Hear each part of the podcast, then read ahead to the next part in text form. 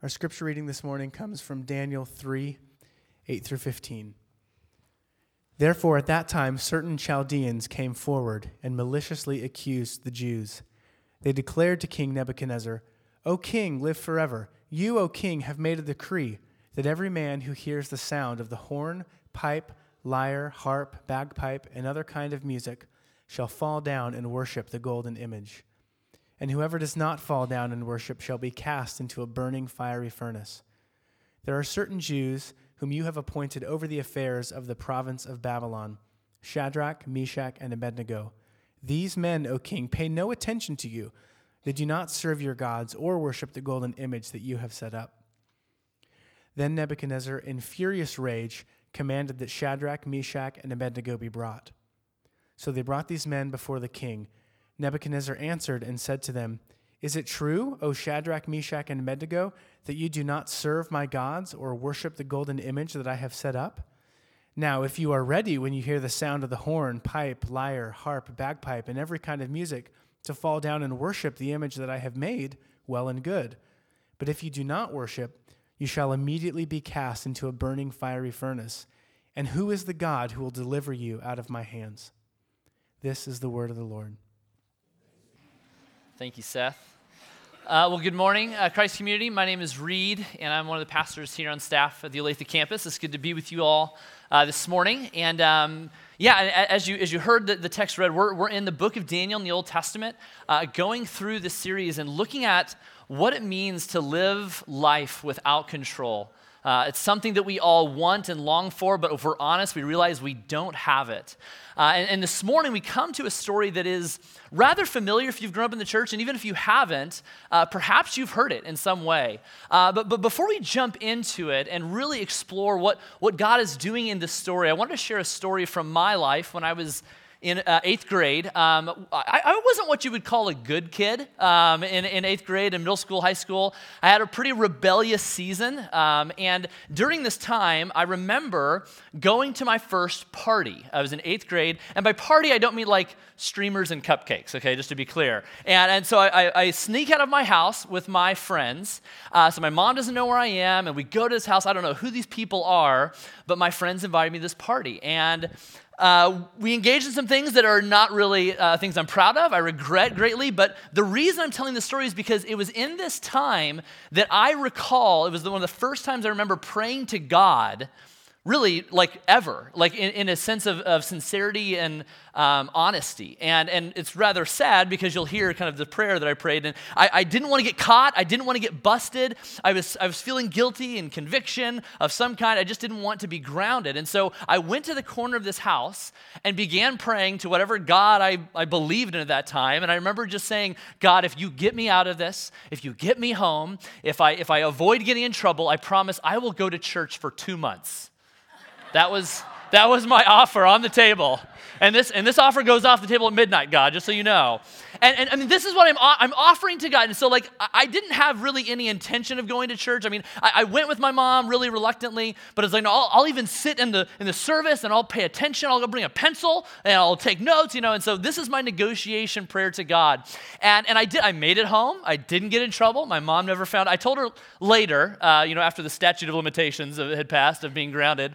But, but uh, the reason I share this story is because my, my understanding of God at that time was essentially that God has things that I want, and I think God, I have things that God wants. And that my approach to God in prayer in this kind of negotiation contract language places me on the same level as God, essentially saying that I have bargaining power. I have something you want, God. And so if you do this for me, I'll do this for you, and, and we can kind of go about our lives.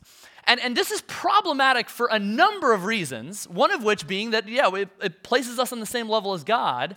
But the second is that it kind of creates this conditional belief about God that God is only good, or God is only necessary, or even God is only God if and when He comes through for me when I need Him. If and only if He meets my needs, my wants, desires, and demands. And if He doesn't, well, He's not really good, and perhaps he's not even really God. And when we view God in this way, we are not only deluding ourselves about who God is, but we are deluding ourselves about who we are. and we have failed to see reality through the lens through which God sees reality, which is the most important lens to see reality. And, and the reason I'm sharing this is because we, we tend to think, or I, I guess I should speak for myself. I used to think that mature Christianity, a mature Christian, to have really strong faith was to believe that God will do this thing for you if you believe strong enough, that if you do these things and have this kind of faith, God will come through. And what I actually believe now is that it, it's actually not that way. That, that the mature faith, the, the, the mature posture of prayer is not this idea of God will come through, but that God can come through. And that ultimately, the, the reason that he does come through is ultimately up to him. We tend to think that, that if I believe this, God will come through, and if he doesn't, well, then he's not God or he's not good. But the reality is that the true, mature response to God is one that says, not, not that God will, but that God can, and it is entirely up to him as he sees fit. To, to, to, put it another way, I, I think that what we need to understand as we approach God in faith, it means that even if God doesn't come through in the way in which we think he ought to, he is still God, he is still good, and he is still in control. And, and I think this is exactly the story and the, the, the, the response that we see in, in the lives of these two men, or these three men in the story uh, of Hananiah, Mishael, and Azariah, otherwise known as Shadrach, Meshach, and Abednego. But if you remember, those were their pagan names. Those were the names given to them by Nebuchadnezzar as a way to say, You're no longer who you once were. You now embrace this pagan identity. But for the sake of simplicity, we're just going to call them the guys, okay? I think that'll be easier as we're going through Daniel 3. But I believe what we're going to see in this story is this, this kind of contrast to a faith that doesn't just say God will, but God can and it is entirely up to him to do as he pleases. And I believe this kind of faith, what we're going to call even if faith, it's a kind of faith that I think the church uniquely needs to hear and understand and embrace today. Especially as the church continues to find herself living increasingly in a world that is, in some ways, unsympathetic to Christianity and, and in some ways very hostile to Christianity. And I believe we have to see what it means to live with this even if faith. And as I mentioned, this story may be familiar to you. And so you're like, yeah, I've heard this one. I've, I've seen it in Sunday school. You know, we had the whole felt board. I got this one. But I, I want to make sure that we don't tune out in this very familiar story so that we don't miss what I believe the, the church needs to hear today. So before we jump in, I want to pray for us as we continue on in our story. So let's, let's pray.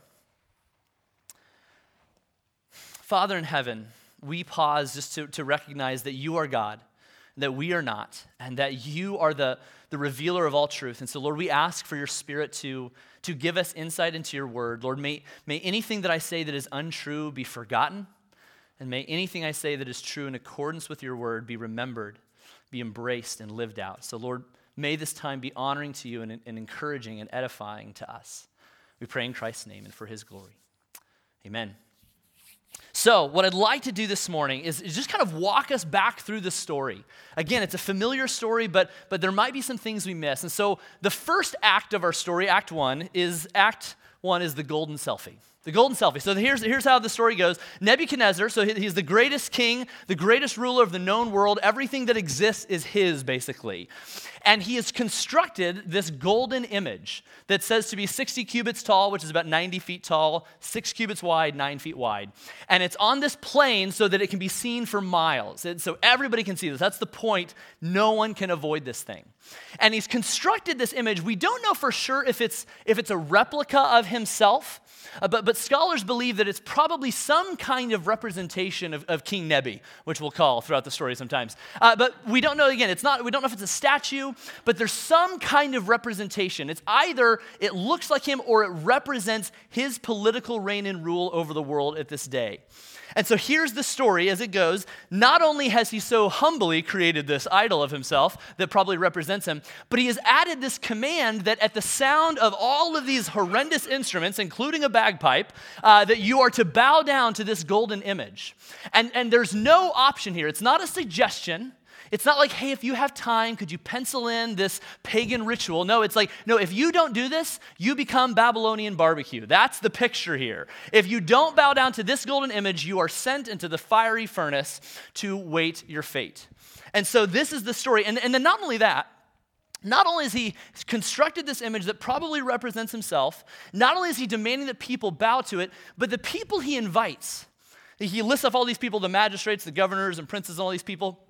They come, these are people representing nations and people groups that Nebuchadnezzar has conquered. And so basically, what we see is that Nebuchadnezzar is that bully who beat you up in school, who took your lunch money, and then demanded that you tell him, Tell me I'm great. Like, that's essentially what he's doing here. Like, he's conquered these nations, and now he demands that they come and bow before this image that represents him in some way. Nebuchadnezzar is not a nice guy, essentially. That's the point of Act 1. But this leads into Act 2, which is the tattletales. And what we see is that the Chaldeans, if you remember them from chapter 2, they were the magicians, the enchanters who Nebuchadnezzar asked to tell me, tell me my dream and tell me what it means. And if you recall, they weren't able to do that. And Nebuchadnezzar was very upset with them, and he demanded that they be killed. They have their appendages ripped off, and that's not a really nice thing. You can't open ketchup bottles after that. And so there's a lot of problems that come. And so he tells them that they are to die. But if you remember, Daniel comes in and is able to tell King Nebuchadnezzar's dream, and he kind of shows up the Chaldeans. And so my guess is the Chaldeans have been pretty upset since this point. We don't know how much time has passed. Uh, but we do know that the, the Chaldeans are more than likely annoyed with Daniel and his friends, and they're looking for a chance to get back. And what we see is that I think they seize this opportunity. Because as in verse 8, it says, Therefore, at that time, so, so very quickly, like Nebuchadnezzar has made this command, bow to this golden image. And then it says, Therefore, at that time, the Chaldeans bring to Nebuchadnezzar, like, hey, we know some guys who aren't going to do this. We know that they have not bowed to this golden image. And they're trying to seek revenge against Daniel and his buddies. And if you notice, the way in which they, they bring this, this uh, accusation to Nebuchadnezzar is they make it look like the guys and their refusal to bow down, that it's actually uh, an act of disrespect and rebellion against Nebuchadnezzar himself. If you notice in verse 12, it says, These men, O king, they pay no attention to you. They do not serve your gods or worship the golden image that you have set up. And so, really, the Chaldeans, they, they understand King Nebuchadnezzar's love language, which is narcissism and pride.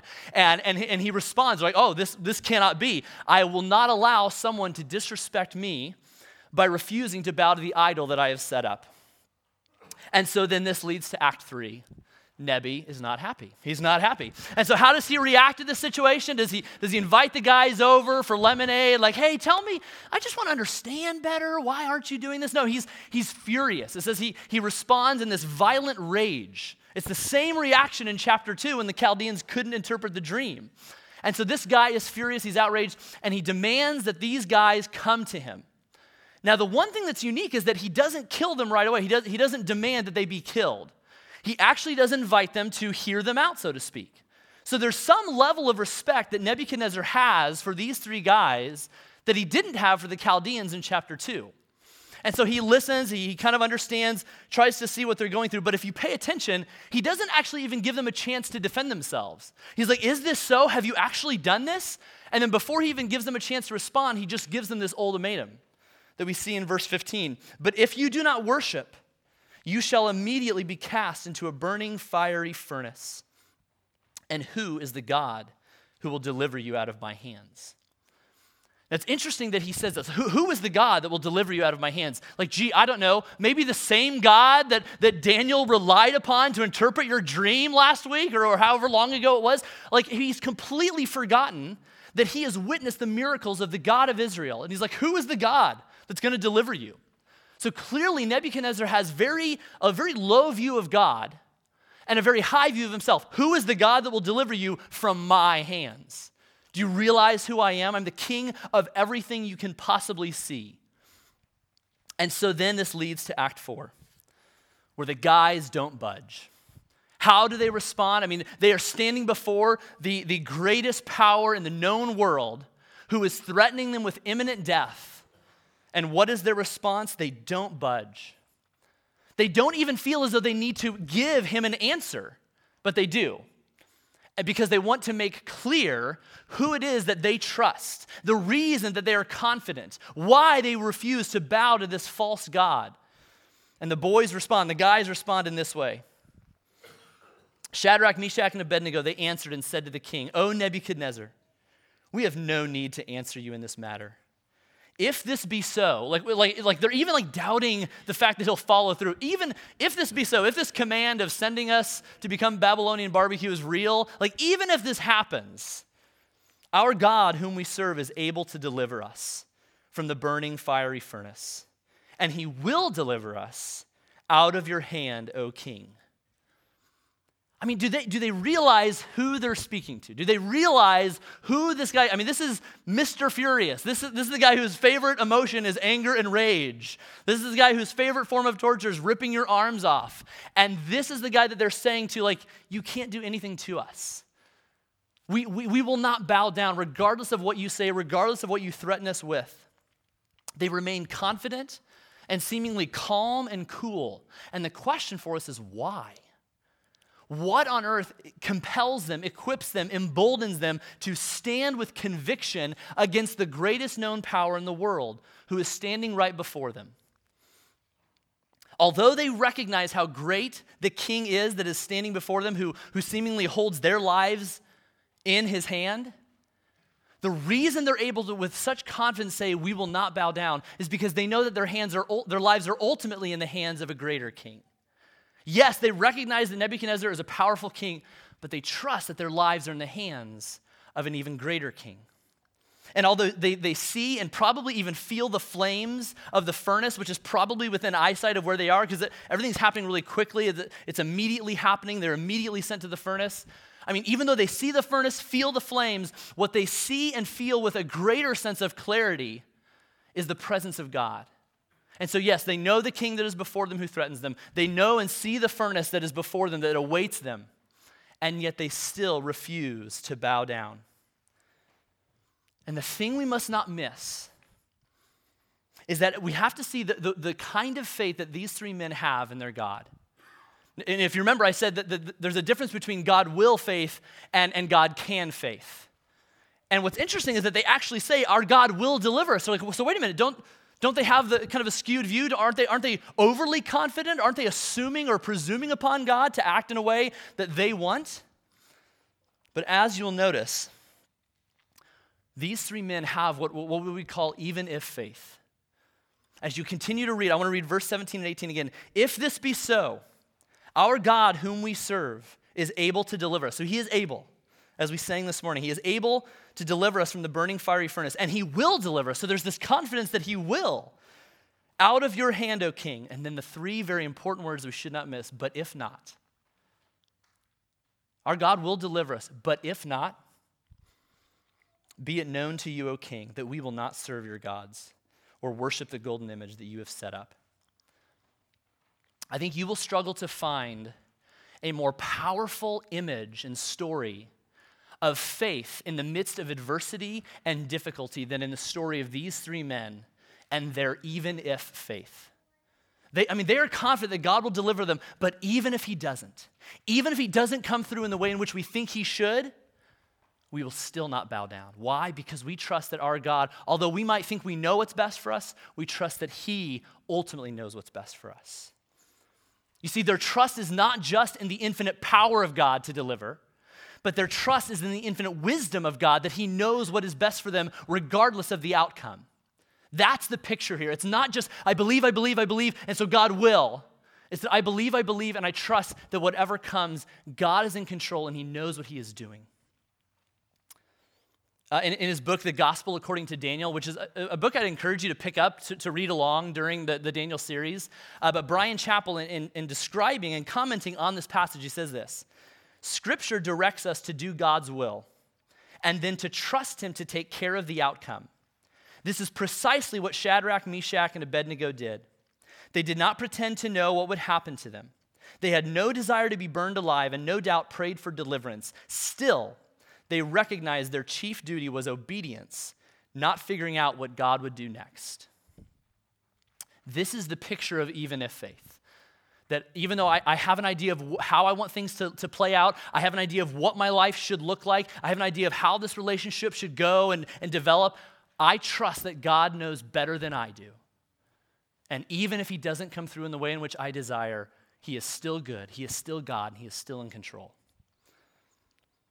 And so we've seen this picture. So in these three men, we we, we see this even if faith. But the question is so, how, how do the dots of this even if faith in Babylon connect to, to the life that we live now in 2016 in this Western world? How do we connect the dots here? And, and that's really what I want to do for the rest of our time is, is how do we see this even if faith lived out, played out in our contemporary world? And I, I just want to highlight a few things as we kind of go back through the story. Is that what we need to see is that, that, that we need even if faith, even if everyone is doing what we, what we would believe to be wrong. Even, even if being faithful to God is unpopular, even if being faithful to God is unsafe, even if faith says, I will be faithful regardless of the outcome, regardless of what everyone else is doing. If you remember, yeah, earlier in the story, the golden image is, is, is created and constructed, and everyone is expected to bow down to it. And, and, we, and, we, may read this and think, okay, how, how on earth do you connect the dots between this, this antiquated pagan ritual of bowing to, a, to an idol? Like, how does that connect to our dots? I mean, like, we don't do that anymore in our day, you know? Like, we don't bow down to golden images. That's ridiculous. Like, who does that? Like, we don't do that. Or maybe we still do, I'm not sure. Um, no, just kidding. If you like the Oscars, that's, that's fine, I guess. Uh, no, but the point is, I, I say this in jest, but, but in all seriousness, we do. I mean, even though the practices may look different, we still bow to false gods today. We still offer sacrifices to these gods in hopes that they will meet our demands and come through for us. We still worship at altars. They may look different, but the reality is the condition of our heart is the same. As John Calvin once said, the, the human heart is an idol factory. We are prone to worshiping false gods throughout our lives. And we may look at, at, these kind of pagan cultures and say how barbaric they were for, for offering up child sacrifices for their gods. I mean, we've, we've progressed past that, haven't we? But think about how many children in our world are sacrificed to the gods of careers and jobs at the altars of our offices. Think about how many families have been just ripped apart because we are going to a wrong God demanding sacrifices of us that we cannot fully make, thinking that they will bring about promises that will not happen. We offer sacrifices to gods at altars all the time. Think of, think of how many children literally have been sacrificed to the gods of sexual freedom at, at, at, the altar of the abortion clinic. Think of, think of how, how much of our neighborly love has been sacrificed to the gods of apathy and comfort and fear at the altars of, of indifference or hatred. Think about, think about how we have sacrificed neighborly love and we, we've refused to love our neighbors as ourselves. We, we've refused to love and welcome the immigrant, the refugee, the alien, the foreigner. We have sacrificed this for a false God. Think of, think of the way in which we have sacrificed the joy in God, the unspeakable joy in God, for gods of, of entertainment and materialism at the altars of, of Netflix and IKEA and fantasy football and Anthropologie. Like, think of all of these false gods that we so regularly and readily bow to, thinking that they will tell us who we are and grant us the longing of our hearts. Think of the ways in which we bow to these gods Sure, it looks different. The practices may be different, but we all bow to gods.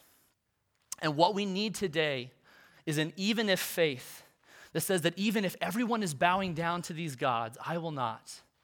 Even if I think that, that, that by doing so, it will make me acceptable by my peers, by my friends, by my classmates, by my coworkers, by my community, we say we will not bow down because these aren't gods at all and they overpromise and underdeliver and leave us hollow and empty, just like the idol that they all bowed to in the plains. Each of us needs to honestly wrestle with that. What, what are the idols that we bow to? What are the gods that we turn to? What are the altars that we come to and worship at? What are the sacrifices we make thinking that this will deliver me? This will provide what I need? Are we losing our souls in order to gain what, what actually we will we will inevitably lose. We need even if faith, even when everyone else is doing the opposite. But we also need even if faith, even if we're seen as strange for doing so. Just, just as the issue of idolatry still plagues us today, during the reign of King Nebuchadnezzar, what we saw is that there's also this, this one God that kind of stood above the rest. I mean, he says, You must serve all these gods, but also you must bow down to this one uniquely. It's set apart. And so, in this kind of pluralistic society that Nebuchadnezzar is in, there's all these gods, worship all these gods, embrace them, but there's one you must bow down to. And I think it's really interesting that I think what this story is pointing to is that we find that the people of God are under the pressure, both in that time and now, to bow down to one God over others. Even though we live in a, a, religiously pluralistic society where, hey, your belief is as equally valid as mine, that all paths lead to God, that, that no one has the truth, that we're all kind of going in the same place regardless of what you believe, I believe this is the one golden idol that everyone is expected to bow down to without question. And, and, what's interesting about it is that when you look at the time of King Nebuchadnezzar, I mean, it's, it's this pluralistic society, multiple gods, believe whatever you want. Remember, the, the fury of Nebuchadnezzar is not rooted in the fact that these guys refuse, that these guys worship their God. The problem is that they don't worship the God that he wants them to worship. And, and I think this connects to our day in a lot of ways. Much like the golden image itself, there is this veneer of tolerance of like, hey, like there's a lot of gods and choose your God. It's kind of a buffet, worship all these gods. But we actually find that behind it is this authoritative, exclusive claim that is actually self defeating. It's okay to believe in God, but, but you have to believe and worship this God. And this does, it sounds a lot like our day today where people are, are saying that in order to be progressive, in order to be seen as with it culturally, we must be inclusivists in, in our approach to God and truth. It's fine to worship Jesus, but, but you can't claim that Jesus is the one that everyone must worship. That it's fine if you have this belief, but, but you have to embrace this idea that all paths lead to God in some way. In other words, the golden idol that everyone must bow down to today is the belief that no one can be expected to bow down to one God alone. And notice the irony there. No, everyone, I mean, everyone's God is equally valid, but, but you, you must bow down to this idol that says all gods are equal. The idea that all religions and worldviews are equally valid, it's, I mean, it's just, it's so assumed in our world and championed that if you, if you refute it, you're seen as intellectually arrogant or culturally narrow minded to say that your way, that your God is the way or the God, is completely closed minded. And because of the pervasiveness of this, this kind of view in our world, Christians continue to be seen as out of touch at best, or, or actually dangerous and harmful to our culture at worst. But what's interesting is that that claim, that golden idol of religious pluralism, is itself this exclusive claim to, to, to, say, to say that, that no, all paths lead to God. You don't have the truth. All of them lead to God. Don't you understand that to say that, you must assume an infinite knowledge of all paths? To say that all paths lead to God, you're assuming a vantage point that you cannot assume. This is what Tim Keller he says so well in his book Reason for God. He says skeptics believe that any exclusive claims to a superior knowledge of spiritual reality cannot be true. But this objection is itself a religious belief. They believe the world would be a better place if everyone dropped the traditional religion's view of God and truth and adopted theirs. Therefore, their view is also an exclusive claim about the nature of spiritual reality. If all such views are to be discouraged, this one should be as well. And I think this is the Babylon that, that the church finds herself in. It would be so easy just to give in, just to say, all right, fine, we will reserve our beliefs, our convictions to the sphere of, of private opinion, and that it has no bearing or relevance in our world. But even if faith tells us the opposite, that regardless of, of, of what the world might be saying to us, regardless of, of how we might be seen for being faithful to God, we must trust that God knows what He's doing, and that regardless of how things might shake out in the end, God is still God, God is still good, and God is still in control. So we need, even if faith, even if everyone is bowing to the false idols of our day, we need, even if faith, even if we're seen for strange in doing so. But perhaps even more importantly, that we need, even if faith, even if God doesn't come through in the way in which we think He should. And this is probably one of the more difficult ones to understand and embrace. It's not enough to just say, God will do this. We have to be willing and able to say, God can do this and he will accomplish all that he desires. As the psalmist says in Psalm 115, our God is in the heavens, he does all that he pleases. The difference between the two, the, the difference between God will faith and even if faith, is the belief that I don't necessarily know what's best for me, and I don't necessarily even desire what's best for me, but God does. And I entrust the outcome to Him. It's essentially saying that I trust that God, in His infinite wisdom, knows what's best for me, in His infinite love, desires what's best for me, and His infinite power is capable of accomplishing what's best for me. And we entrust our lives to Him. Uh, just a story, an example from my life. So, some of you may know this, but our three girls, uh, they were all born with hip dysplasia uh, which not, it's not a terrible thing. You know, if you've heard of it, it's probably like, it's most common in dogs. Like, yeah, we had a Cocker Spaniel that had that. Well, we have three daughters that had it. And so uh, basically, the, the ball of your femur doesn't fit in your hip socket, and, and it has to be corrected. And, and I realize, I I'm not trying to get pity here, I realize that many people have experienced far worse than what we've gone through. Um, but each, each of our girls had it. And it was frustrating and difficult. We couldn't take this harness off. They're like, I mean, every bodily fluid you can think of is on this thing. It's disgusting. Just like, I love you, kind of, but you smell. And it was a terrible, frustrating situation. And so when our son Edmund was born, uh, we were just okay. Well, you know, we're probably going to go four for four. We're not sure, but but all the doctors were telling us, hey, I don't think he has it. He's passed all the preliminary tests, but let's do an ultrasound to be safe. And so I remember as we were preparing for that appointment, we were praying and, and we were kind of hopeful, and we're like, Lord, we just we thank you that all signs are pointing this, but, but I remember in that prayer literally saying the words, but even if, even if he has it, Lord, just, just help us, prepare us for that time, regardless of what comes. And, and, and little did I know that, that that's what would actually happen.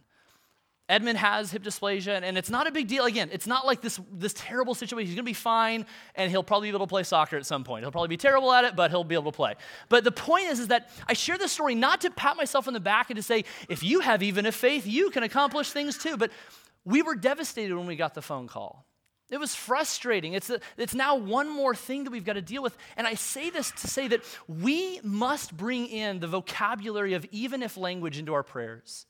Not because that diminishes or, or removes our suffering and, sh- and hardship, but because it prepares us and grants us the capacity to handle what comes our way, knowing that our God loves us more than we love ourselves, that my, that my God loves my son more than I do, and that he desires what's best for him even more than I do. That's the even if faith that I think we all need. And like I said, I know that so many of us are facing far greater things than hip dysplasia. Like, oh yeah, sorry, Reed, you have three adorable girls in harnesses that look like they're going parachuting, you know? But I realize we all have terrible things that we're facing. The question is, are we prepared to say even if to them? Even if faith is able to say, regardless of how this interview goes, regardless of what my test score is, regardless of what the doctor tells me, regardless of who's elected, regardless of what happens tomorrow, I trust that my God is still God, is still good, and still in control. It is even if faith that caused these three men to say to the greatest power in the known world, O king, be it known to you that we will not serve your gods or worship the golden image that you have set up. It's even if faith that, that compelled and enabled Job to say, The Lord gives and the Lord takes away, but blessed be the name of the Lord. It's even if faith that allowed the psalmist to declare, though the earth gives way, though the mountains be moved into the heart of the sea, there is a river whose streams make glad the city of God. And it is even if faith that compelled Jesus himself to pray in the Garden of Gethsemane hours before he goes to the cross for you and for me, and to pray with this honesty My Father, if it be possible, let this cup pass from me. Nevertheless, not as I will, but as you will even if faith is only possible, we, we can't even begin to, to comprehend how to respond to God in that way. It's only possible by Jesus.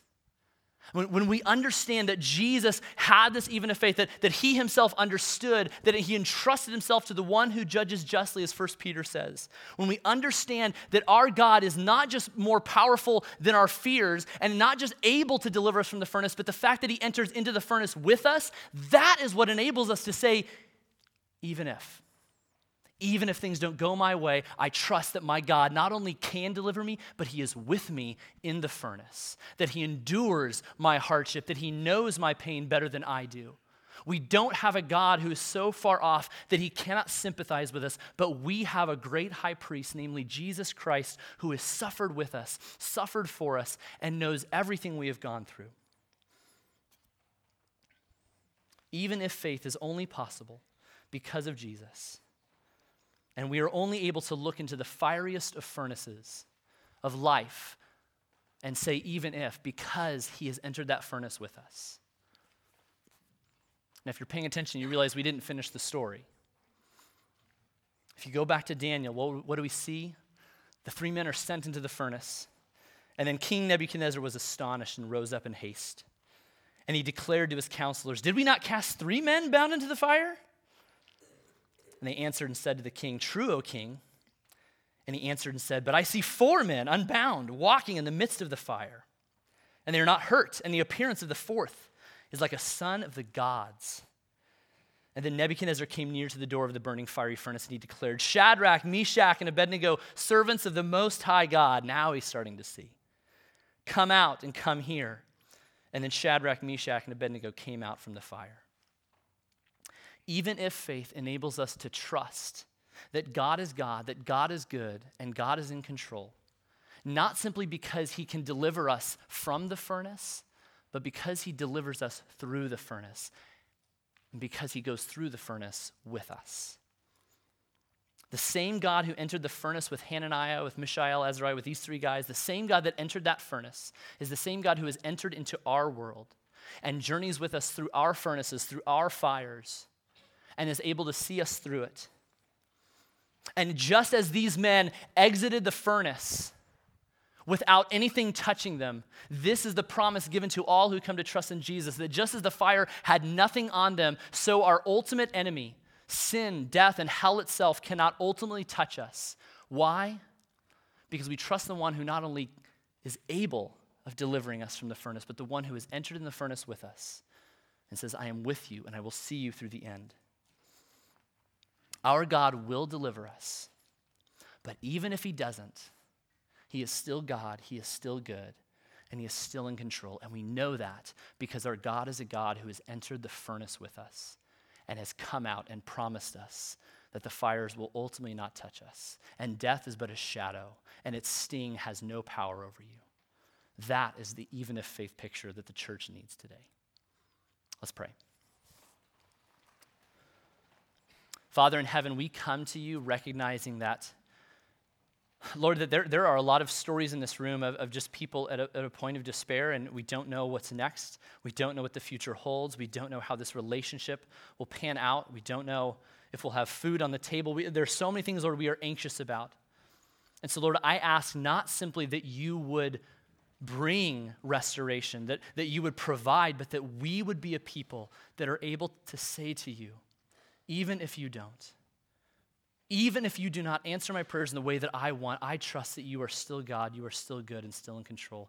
And may we see that, Lord, because you have entered into the furnace with us. May we see Jesus as our great high priest who sympathizes with us, the one who suffered, yes, for us, but also suffers with us. We pray this in Christ's name and for his glory. Amen.